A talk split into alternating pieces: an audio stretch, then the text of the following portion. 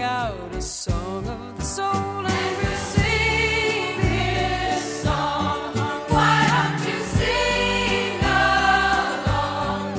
And we can sing.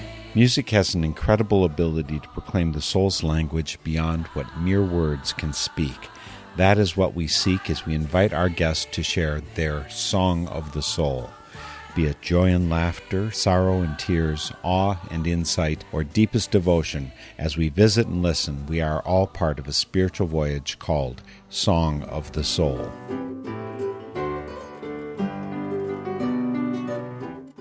Thanks so much for joining us today for Song of the Soul. We've got a great guest here today.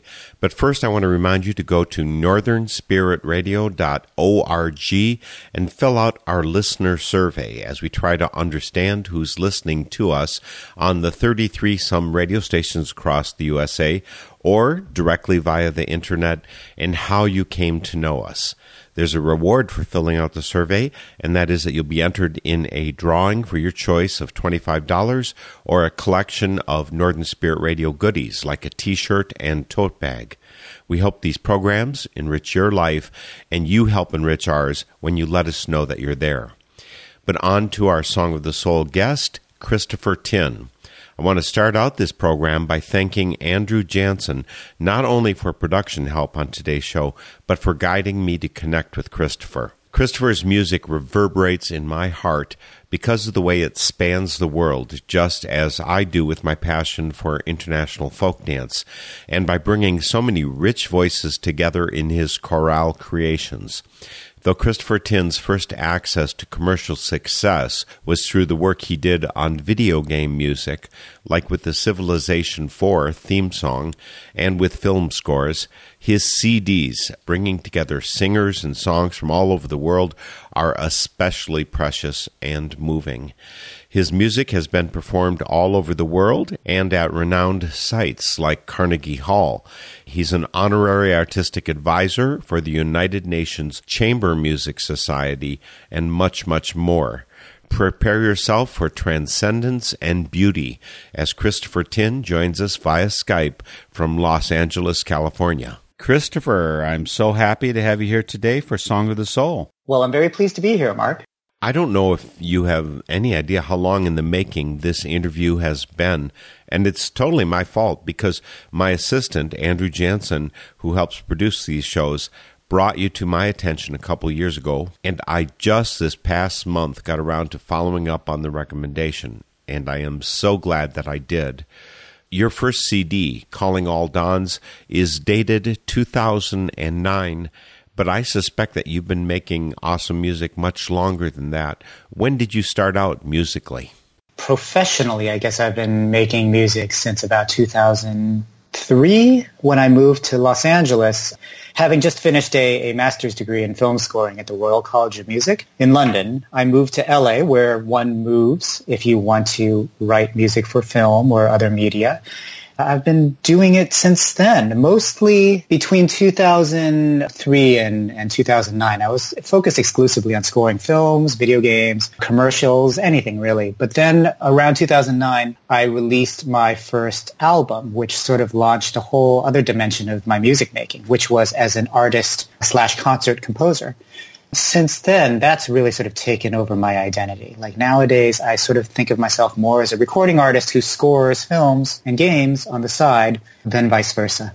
Does one go into composing music to get the girls? I mean, you know, there's some people like get in a rock band or whatever because they know that that's going to make women go crazy for them. Well, I mean, I guess on a, a Freudian Jungian level, yes. I mean, we're all sort of driven by this desire to do the thing that that I guess you know appeals to the opposite sex, right? But that's not necessarily why I got into music. I got into music because I just happened to have a good mind for it, and I enjoyed it. I enjoyed the social aspects of music making with my friends.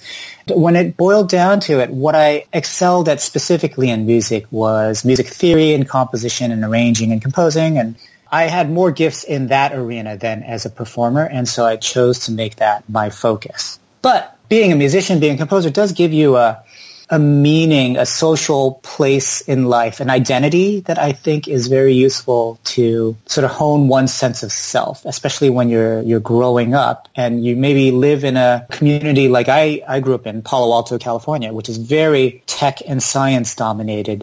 Being the artsy one is kind of empowering. The mind that you have for music, I wonder if it's comparable to a mathematical mind as well. I, I was a math major as well as uh, speech communications, other things. Is that the same lobe of the brain or the same side of the brain that's being developed? Well, yeah, I think so. I mean, I think there's a lot of correlations between math and, and music, and I tend to think of my own music very structurally, and music is very there are absolutes in music that are very, very comforting in the same way that there are absolutes, many absolutes in math. You know, I think a lot of people who are good mathematicians are also good musicians and vice versa. And back when you were a performer, Christopher, what were you performing? How were you performing? I think I was most engaged as a conductor. In college is when I started conducting, first with uh, singing groups and choirs, and then with musical theater and light opera. I really enjoyed that aspect of music making. I was a pianist at one point. I also played guitar and I played in jazz combos and I did a, a, number of different things, but none of them really jumped out at me the same way that conducting and composing do. And I think it's because I enjoy presiding over the bigger picture of music rather than fixating on what I and my instrument are doing. I sort of like taking the bird's eye view, hearing all the sound around me, adjusting it the way I see fit, and getting to the mu- know the music on more of a, a, structural, complete level than just boring down onto what I'm playing as a pianist. So that process of studying music as a conductor and as a composer, that appealed to me more than anything else. What kind of choirs were you first conducting or leading? Probably the most, I guess, influential part of my upcoming as a conductor was I was the music director of this singing group at Stanford University called Talisman A Cappella, and they sang a lot of African and African American gospel music. I really, really enjoyed that. And I enjoyed working with the singers and coming up with the arrangements and producing the album. I mean, that was a very sort of major part of my early development. But that's probably not the first choir or group that you led. No, I think that may have been my first regular group, honestly. I mean, you know, when you're in high school, it's not like you have the means to assemble a choir to sing your works. I mean, you can if you're very intrepid and, and you know, your school has those resources. But it was only once I got to college that I was really able to sort of spread my wings and explore musically. I imagine you're at least significantly of Asian descent from the pictures I've seen of you. And yet it sounds like African music was your starting choral experience. Is that an obvious bridge or is that just maybe the environment in Palo Alto? I don't know. Well, it wasn't actually the first exposure I had to choral music. I did sing in a, a high school chamber choir and we performed your usual choral repertoire. I enjoyed African choral music because it was, it's very lively and it's engaging and you're singing in uh, languages that are outside of your usual sort of European romance language driven choral music. I think I was just interested in a, a, richer form of singing, I guess. Not richer is not the right word. Like a, a, a different style of singing that you got with a gospel choir than a classical choir that love of different styles of singing has sort of stayed with me throughout the years. And if you hear my albums, you'll hear that love because a lot of different types of vocalists are represented on my albums and a lot of different singing traditions as well. Well, let's prove that by playing some of your music. How do you want to start your Song of the Soul? Why don't we start with probably my best known piece, which is a song called Baba Yetu which is Swahili for Our Father. And as you might guess from the song title, it is a setting of the Lord's Prayer in Swahili. Now, this song was originally written as the theme song for a very popular video game called Civilization 4. It was never meant to be a standalone piece of music, but after the game came out, the song sort of took off as a hit and it has been performed everywhere since then, everywhere from Carnegie Hall to the United Nations. You'll even be seeing it, well, I can't really say, but there's some very prominent uh, performances that will be coming up later this year for a national audience. So it's out there and it's doing its thing. And this is probably the best known piece that I've written. So this is Baba Yetu. By Christopher Tin.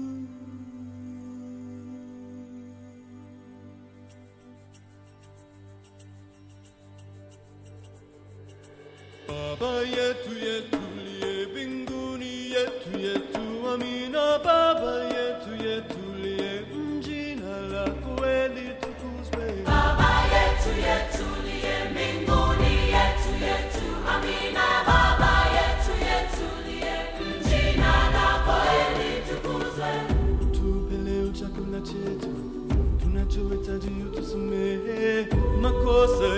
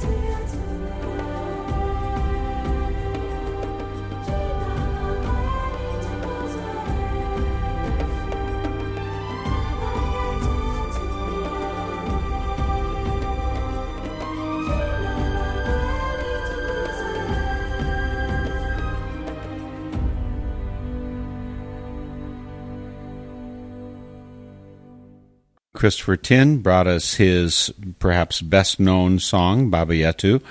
It features the Soweto Gospel Choir, and it's on his recording Calling All Dawns, which is his first release back in 2009. One thing I'm curious about, Christopher, you've got this love of music, and I imagine musical formation, even though I know that there's differences, the scales and such that are used in Asian countries and elsewhere in the world. The lyrics are big. It's, it is choral music, right? The lyrics are different. How do you compose the lyrics, or do you just use like a Google Translate or something? How do you get those words? Well, in the case of Baba Yetu, the reason I chose those words was actually the singing group that I was planning on using already knew those words. I should mention that singing group in the original recording, not the one you just heard, was my old Stanford a cappella group, Talisman a cappella. But this recording that you just heard was re-recorded for my 2009 release, Calling All Dawns. And this was actually done with the Soweto Gospel Choir down in Johannesburg, which is an amazing gospel choir, and they've won multiple Grammys and have collaborated with everyone from the Rolling Stones to U2 to Peter Gabriel. They're out there and doing their thing. Regarding the use of foreign languages, uh, sorry, not foreign, but languages that I do not speak natively, I have a vast network of people who speak these languages natively who help me understand the emphases and, and the, the way that the, the languages scan and, and, you know, what words you can hold notes on, what words you can emphasize, and what words you can't. And so I do rely on a lot of linguistic help. You mentioned that Baba Yetu, it was the theme song of the award winning video game Civilization 4. And there's something called the Game Audio Network Guild, uh, which you got an award for for this. So I guess it's been too long since I've been out of video games. I, I used to like a lot of them. But is it different composing with that in mind than composing as you do so many of your other songs? Well, when you're composing for something like video games, the biggest difference is that you're essentially a vendor for a client. I mean, you know, the game company has their own agenda. They need a piece of music for their game, and you have to write something to satisfy their creative needs.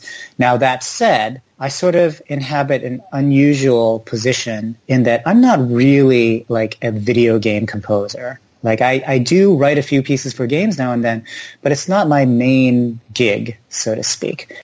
So I tend to be viewed, I think, in the industry and certainly amongst, you know, the, the particular game company that I've worked with as the guy who you bring in to write the theme song. And then other people write the background music and so forth. But I'm the guy who comes in, comes up with a big song that you hear in the menu screen, and then other people do the rest of it. And that's kind of a nice privileged place to be because as a musician, you want your music to reach the maximum audience possible. And I can say that there's no better medium for doing that than video games in that, sure, you can write a song for the opening credits of a movie and people will watch that movie once and they'll hear your song and maybe they'll buy it on iTunes afterwards or so forth. But when people play a video game, if your music is in the opening menu screen of the game, every time they boot up that game, and we know people boot up games quite a bit, Yep. every time that happens, they hear your music, right? And nothing breeds love for music like familiarity. The more you hear something, the more your body is accustomed to it and your ears are accustomed to it, and then you like it more.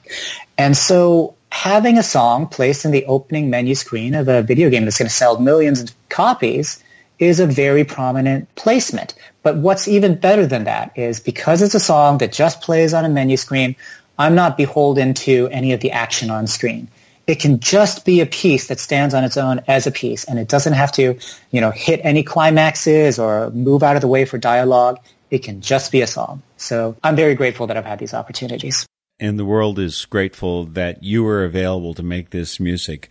Civilization is much better for it. Both the game and the reality, the, the thing we live in, uh, are, are, are more fortunate for it.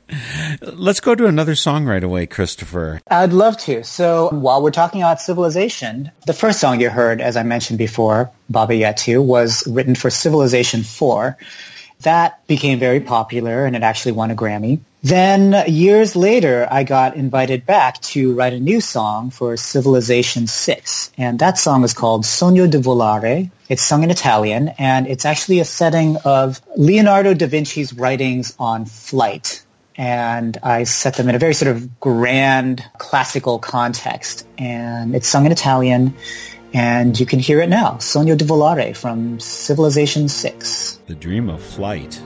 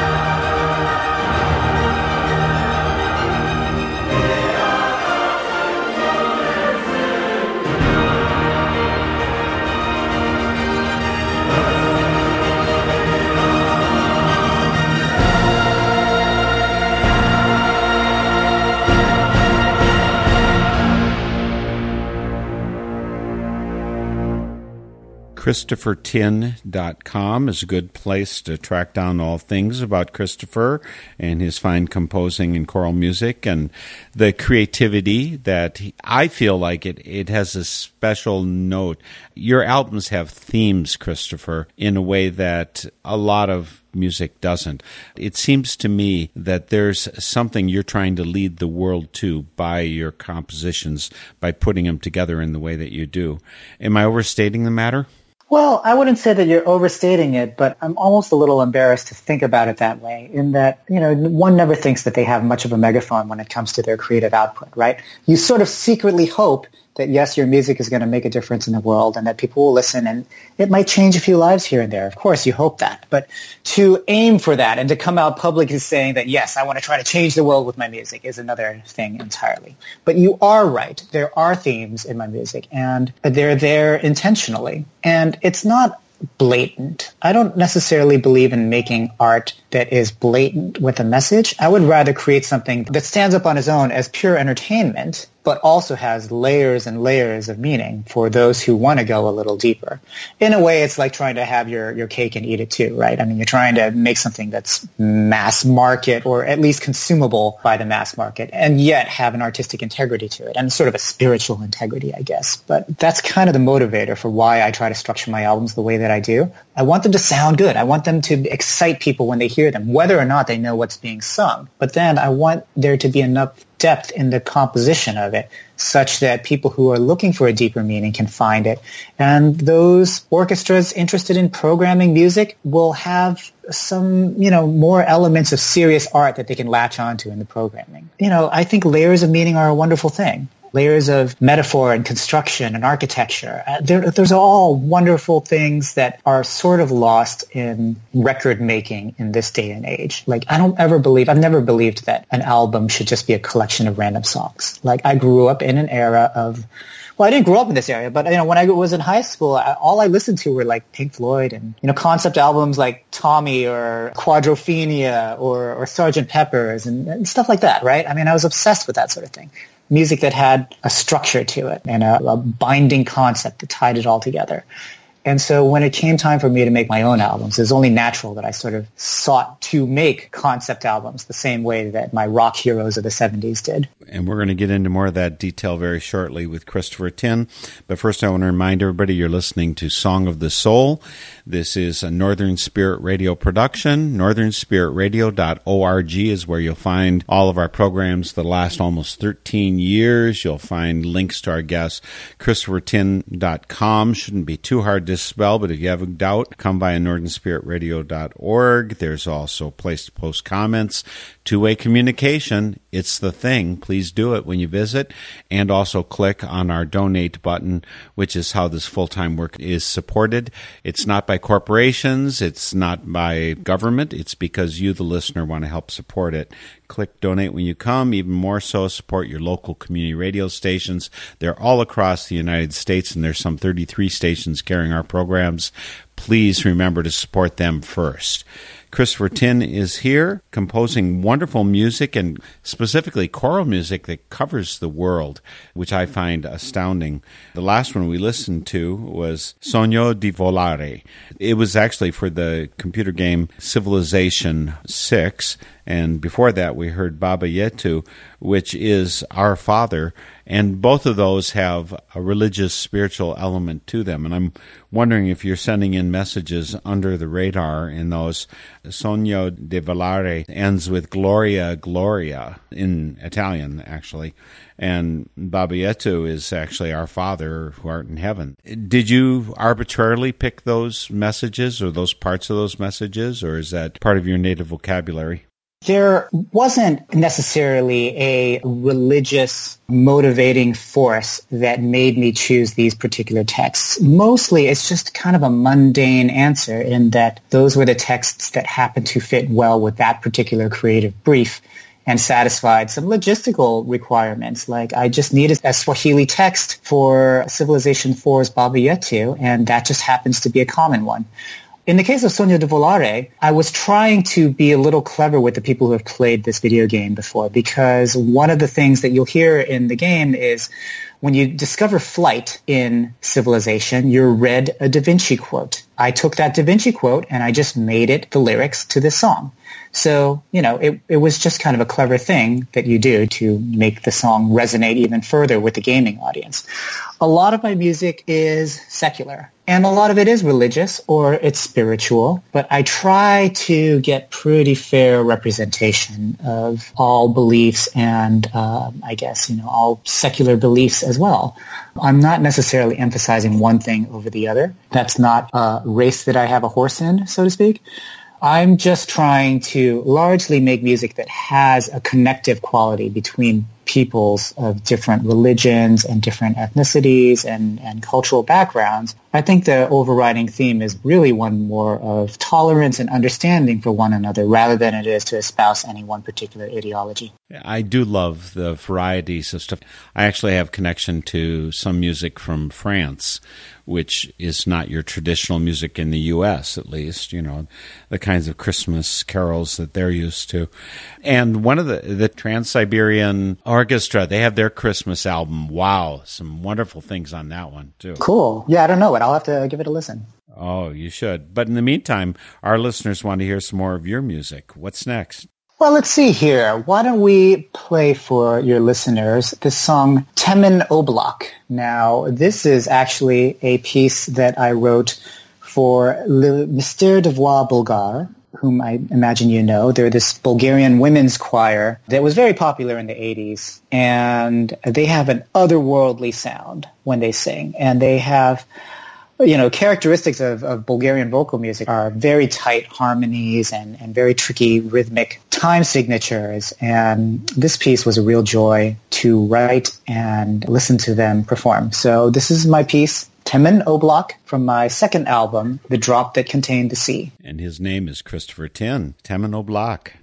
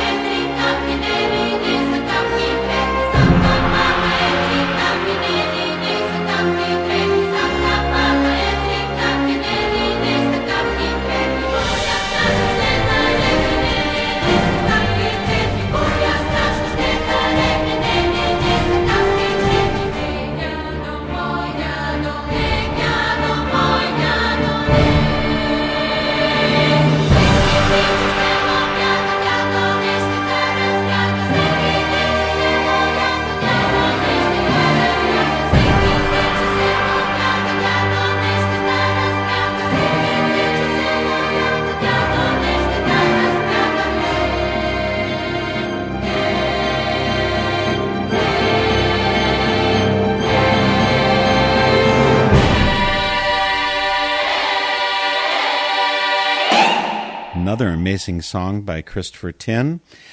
Dark Clouds is how we'd say it in English, Temen Oblak in Bulgarian, I believe. It's featuring the Le Mystère des Voix Bulgares, and it's on Christopher's recording, The Drop That Contained the Sea. Now, one thing I didn't tell you even before we got on the air, Christopher, is that one of my big passions is international folk dance. So dancing to Bulgarian, Romanian, Serbian music, and uh, I mean, it's just what I do, you know. And so uh, the shout singing, as they call it in Bulgaria, the the way that they raise their voices kind of incredibly loud, women do, is an unusual thing. Do you have to train your chorale to sing Bulgarianly?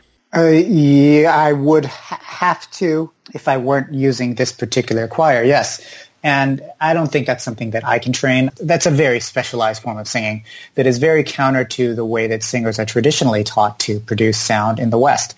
I think it's the sort of thing where if you're not careful and you don't learn to do it the proper way, you could actually hurt your vocal cords quite a bit. So I guess that, that takes us to another point, which is one of the challenges of putting on my music live. My music does get performed a fair bit, especially for contemporary choral music, but doing it in a stylistically authentic way is near impossible for most groups in that if you were to program, for example, my entire Calling All Dawn cycle, you're going to veer wildly from pieces sung in a sort of a African gospel style to a, a Chinese opera style.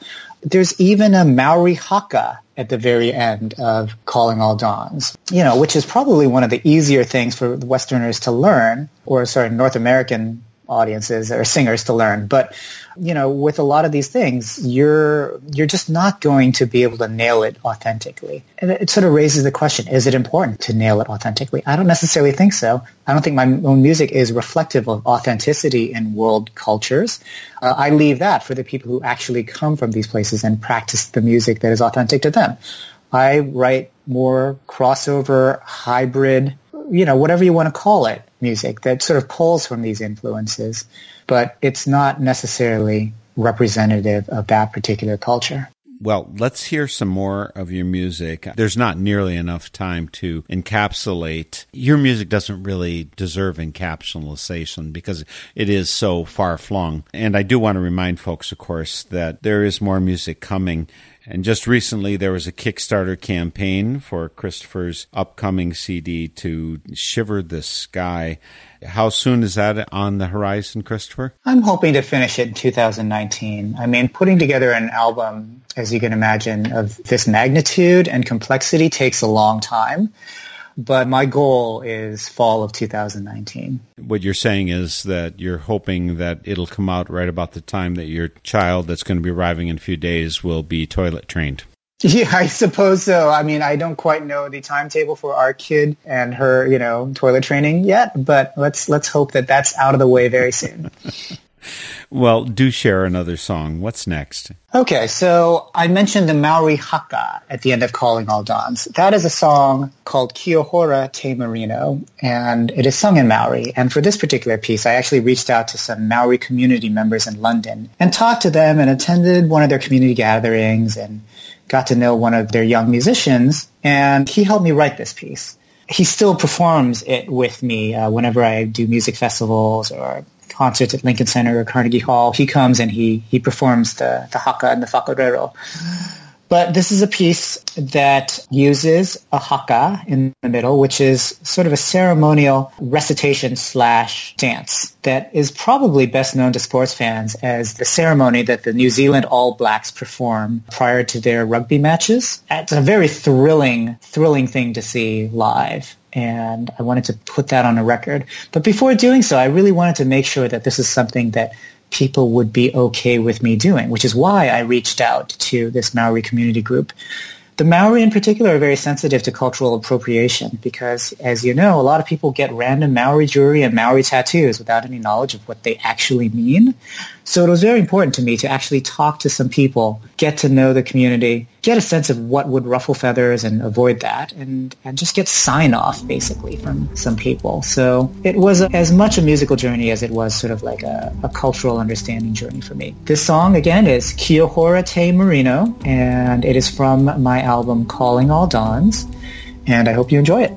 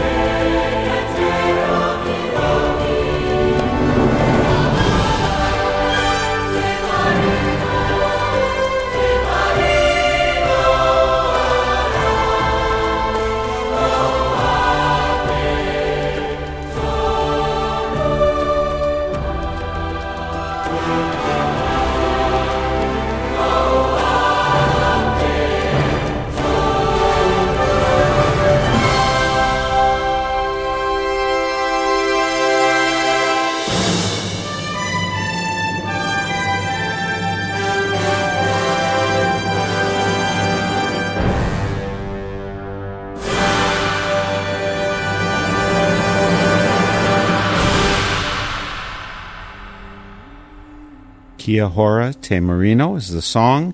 It's by Christopher Tin and it's in Maori. And I don't know how many of you speak Maori. I, I'm guessing that not a lot of my listeners do. I did look up the translation. I have been to New Zealand and actually seen Haka performed uh, firsthand.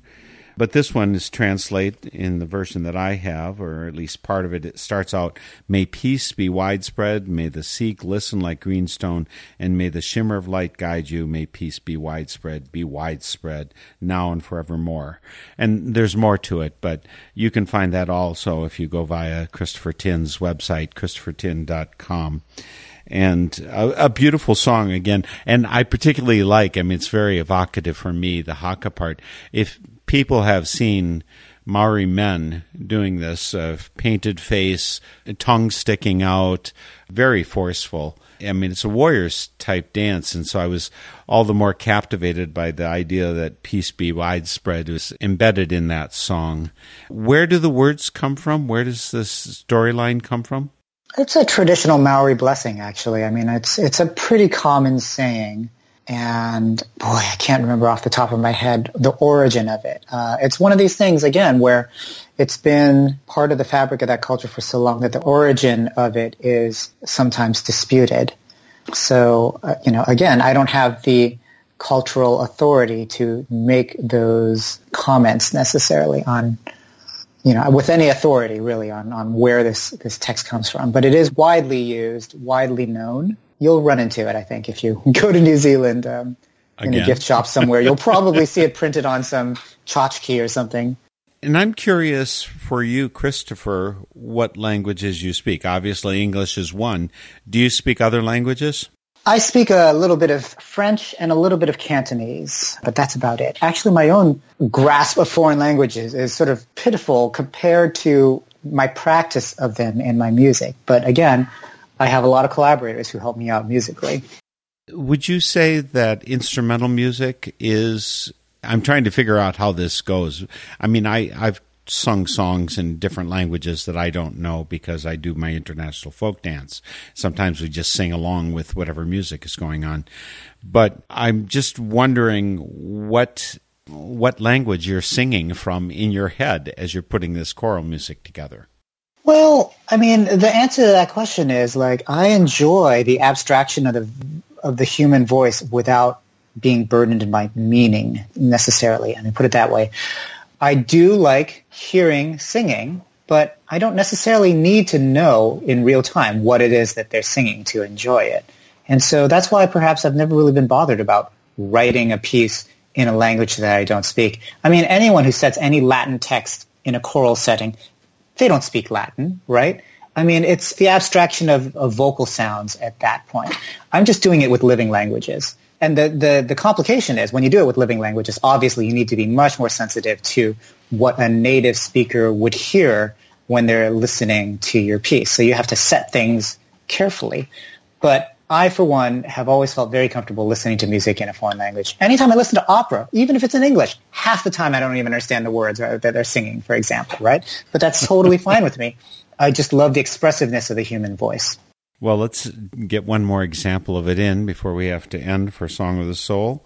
How do we conclude? One more piece. This is a piece called Devi Pravaha, which means goddess river. And this is also from the drop that contained the sea. Each of the movements on the drop that contained the sea deals with water in a different state. Everything from you know, drops of water to clouds to hurricanes to ice. I mean, like all the different movements are about water as it relates to a particular culture, but in a different form. And they're structured in the way that water flows in the world. So we start with a, a drop of water in the ocean to clouds to mountain streams to rivers flowing back into the ocean. It's a cycle like the water cycle. So this particular movement deals with rivers. And of course, the most holy river in the world is the Ganges in India. And I got to work with a, a longtime collaborator of mine, Rupa Mahadevan, who sings traditional Carnatic music. And I wrote the song for her. And it's a nice sort of combination of both written parts and improvised parts too. I mean, obviously a lot of Indian music deals with uh, improvisation. And so there's a fair amount of taking what Rupa sort of came up with and arranging around that as well. So this is a piece that I'm actually pretty proud of. And it's probably not one of my better pieces, but I, I do enjoy the way that her voice works with sort of my almost sensual jazz string arrangement. You know, I'm very pleased with how it turned out there's the part uh, I don't know two thirds of the way through or something like that where she goes into an extended vocal nonverbal improvisation or is this actually chorale music that you've written that she's bouncing around on those notes no, she largely improvised that, but I did give her the structure for it. So I laid out the structure of the arrangement and she improvised around it and then I actually readapted my arrangement to, to match her improvisation somewhat all of that leads us up to the final song for Christopher Tin's Song of the Soul. Devi Pravaha is the song, Goddess River in English. His website, christophertin.com. All of his music, if you you maybe you've heard him, if you've played Civilization, maybe not. But if you haven't before, I hope that today's visit with Christopher Tin convinces you that you want to know more of him. Within a year or so, you'll, you should be able to hear his next release, To Shiver the Sky. But in the meantime, Calling All Dawns and The Drop That Contained the Sea. And the song that we're about to share right now is from The Drop That Contained the Sea. Christopher, I am so glad that I finally got off my duff and got a hold of you to have you share for Song of the Soul. It's beautiful music. I love the creativity, and I love particularly the thread that you're running through the world to bring us closer to see and know one another. Thank you so much for doing that and for joining me today for Song of the Soul. Thanks for having me, Mark. Devi Pravaha, Goddess River by Christopher Tin. We'll see you next week for Song of the Soul.